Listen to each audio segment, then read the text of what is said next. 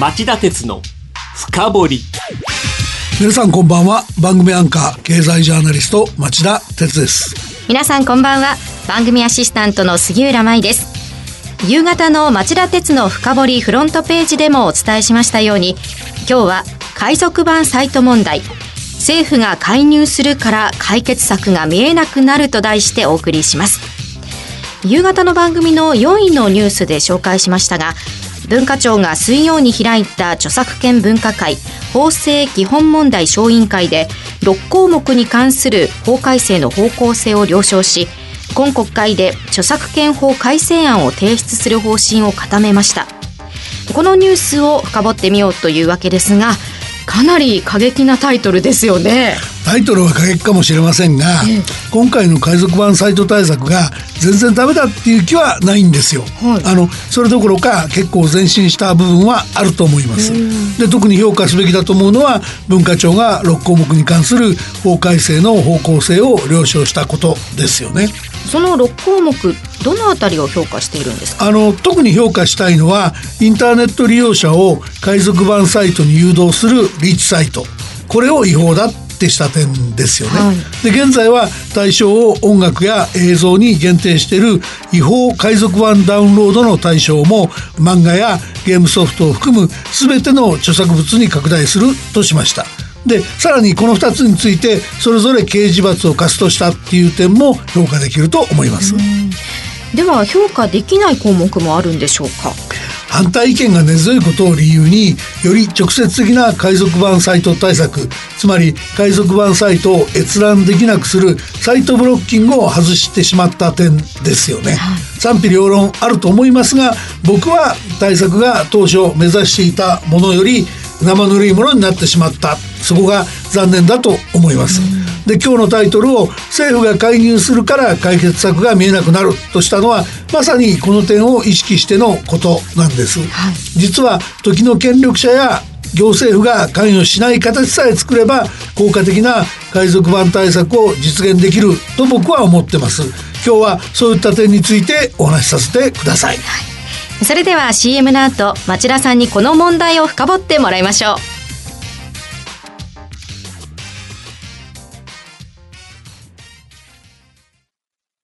資産運用をお考えの皆様、運用は日本株式だけで十分と思っていませんか？話題のスマートフォン、電気自動車、インターネットでのショッピングなど、周りは外国企業で溢れています。大和証券では、お客様の資産に外国株式を加えた運用のご相談を受けたまわっております。アメリカをはじめ、ヨーロッパ、アジアなど、世界およそ20カ国の外国企業の株式に投資が可能で、各種情報も豊富に取り揃えております。外国株式は大和証券。これを機会にぜひご検討ください。外国株式のお取引は株価の変動、為替相場の変動等による損失が生じる恐れがあります。また、お取引にあたっては、契約締結前交付書面等を必ずよくお読みください。登録番号関東財務局長金融商品取引業者第108号の大和証券株式会社がお送りしました。今日の深掘り。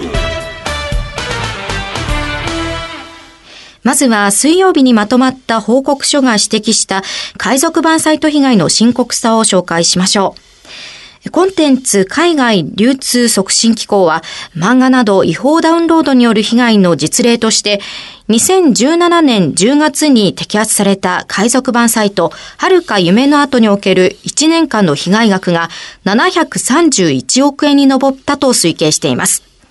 また、主要な4つの海賊版サイトへの過去6ヶ月間のアクセス総数は2億件を超え、一つのサイトにおけるコミックのダウンロード総数が3000万件を超えるという報告もあるといいます。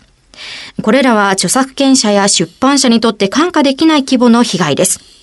被害は漫画以外にも雑誌、写真集、文芸書、専門書といった書籍、そしてビジネスソフトやゲームといったプログラムにも広がっているんです。そこで対策なんですが、先ほど述べたリーチサイトの違法化と違法ダウンロードの対象範囲の拡大の他にも、えー、評価できる対策があります。一つは利用時にユーザー認証などを行うことでシステムのただ乗りを締め出すアクセスコントロールの保護の強化。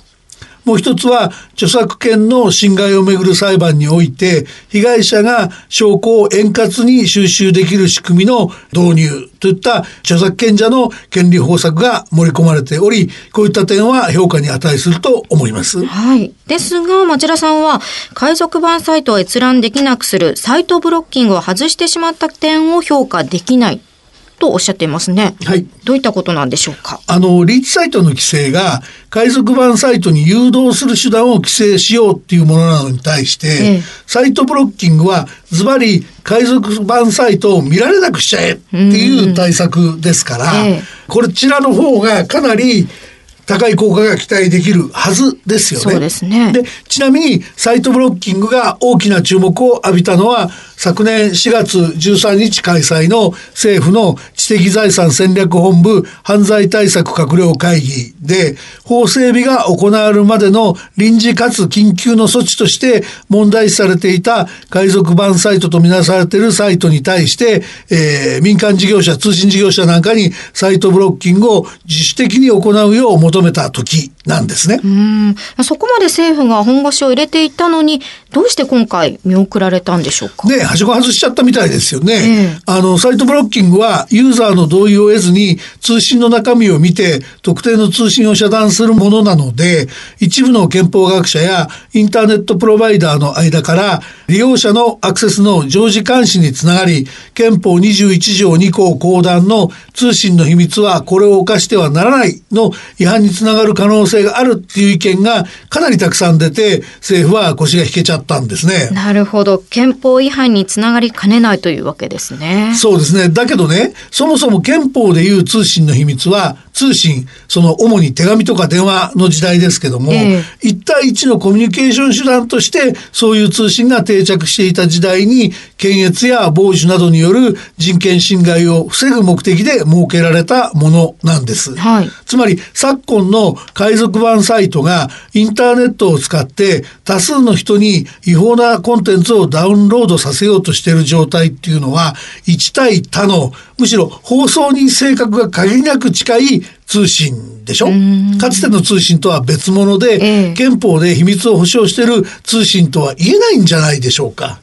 で、にもかかわらず、真摯にサイトブロッキング実施のコンセンサスを作れないのは、閣議メンバーである文部科学大臣を出している文部科学省の外局に過ぎない文化庁、つまり時の政府、政権がこの問題を担おうとするからに他ならないと僕は思います。権力が介入するのではないかっていう不信さえ払拭すればいいんだと思うんですね。の他の国々ではサイトブロッキングに関してはどういった動きになってるんですか？イギリスやオーストラリア、韓国など世界の40以上の民主主義国でサイトブロッキングが実施されてます。うんそういった世界の流れがあるとはいえ、サイトブロッキングの運用を誤れば、政府による情報統制につながりかねない危うさがあります。まこれは戦前の言論統制を思い出させてしまいます。しかし、それによってってコンテンツですとか著作権者の保護ができないというのもまた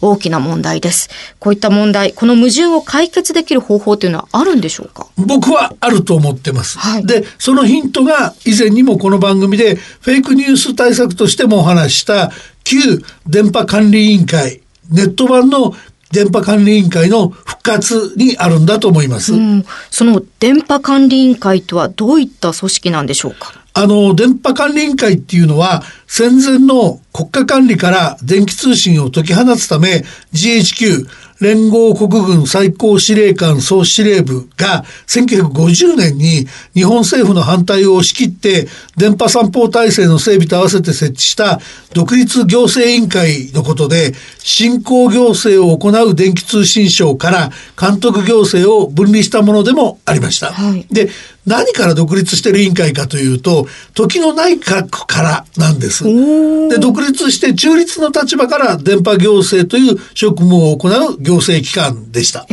例えばですね、周波数を放送局に与えるときに、その局の報道姿勢が時の政権に好意的かどうかを基準にするのではなくて、うん、中立の立場から公平な放送をするかどうかを基準にして放送に必要な周波数を割り当てるとか、えー、あるいはあの NHK の放送番組を審査する際に時の政権にこびて中立性を欠いていないかといった観点から電波行政を遂行させる狙いがあって作られた独立行政委員会だったんですね。なるほど。そういった独立行政委員会でしたら公平な審査ができますもんね。そういうことでしょう、えーでも、まあ、現在この電波管理委員会というのはありません。どうしてなくなってしまったんでしょうか？これはですね、サンフランシスコ平和条約の発効で、日本が1952年4月に独立を回復しました。で、日本の主権が回復するや否や、えー、当時の吉田茂内閣は、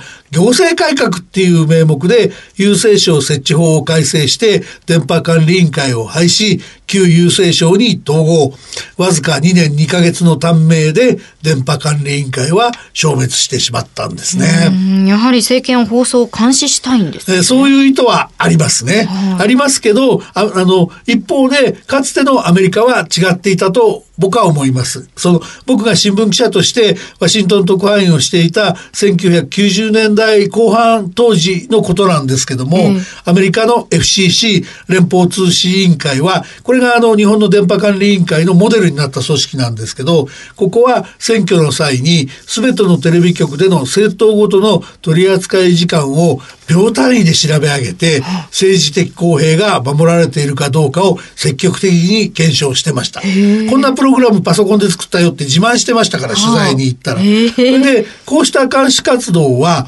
独立行政機関だからこその活動で、うん、日本ではこれまでそういう政治的公平のチェックができてません。つまり政治絡みのフェイクニュースのチェックはもちろん海賊版サイトの規制も荷が重いわけですよね。なるほど。では時間も限られてきました。今日のまとめをお願いします、はい、今やインターネットの世界では政治的公平どころか政治を著しく損ねるフェイクニュースや知的財産権を犯す違法サイトそして少年や少女などの人格権を大きく傷つける児童ポルノが氾濫してます。そうした問題の解決のためには今一度ネット版の電波管理委員会を復活し積極的に監視役番人として関与させるのが有効な措置だと僕は思います。もう今国会には間に合いませんが、秋か来年春の国会を目指して、ネット版の電波管理委員会の復活を検討すべきだと思いますが、リスナーの皆さんはいかがでしょうか？以上、今日の深掘りでした。町田鉄の深掘り。今夜は海賊版サイト問題、政府が介入するから解決策が見えなくなると題してお送りしました。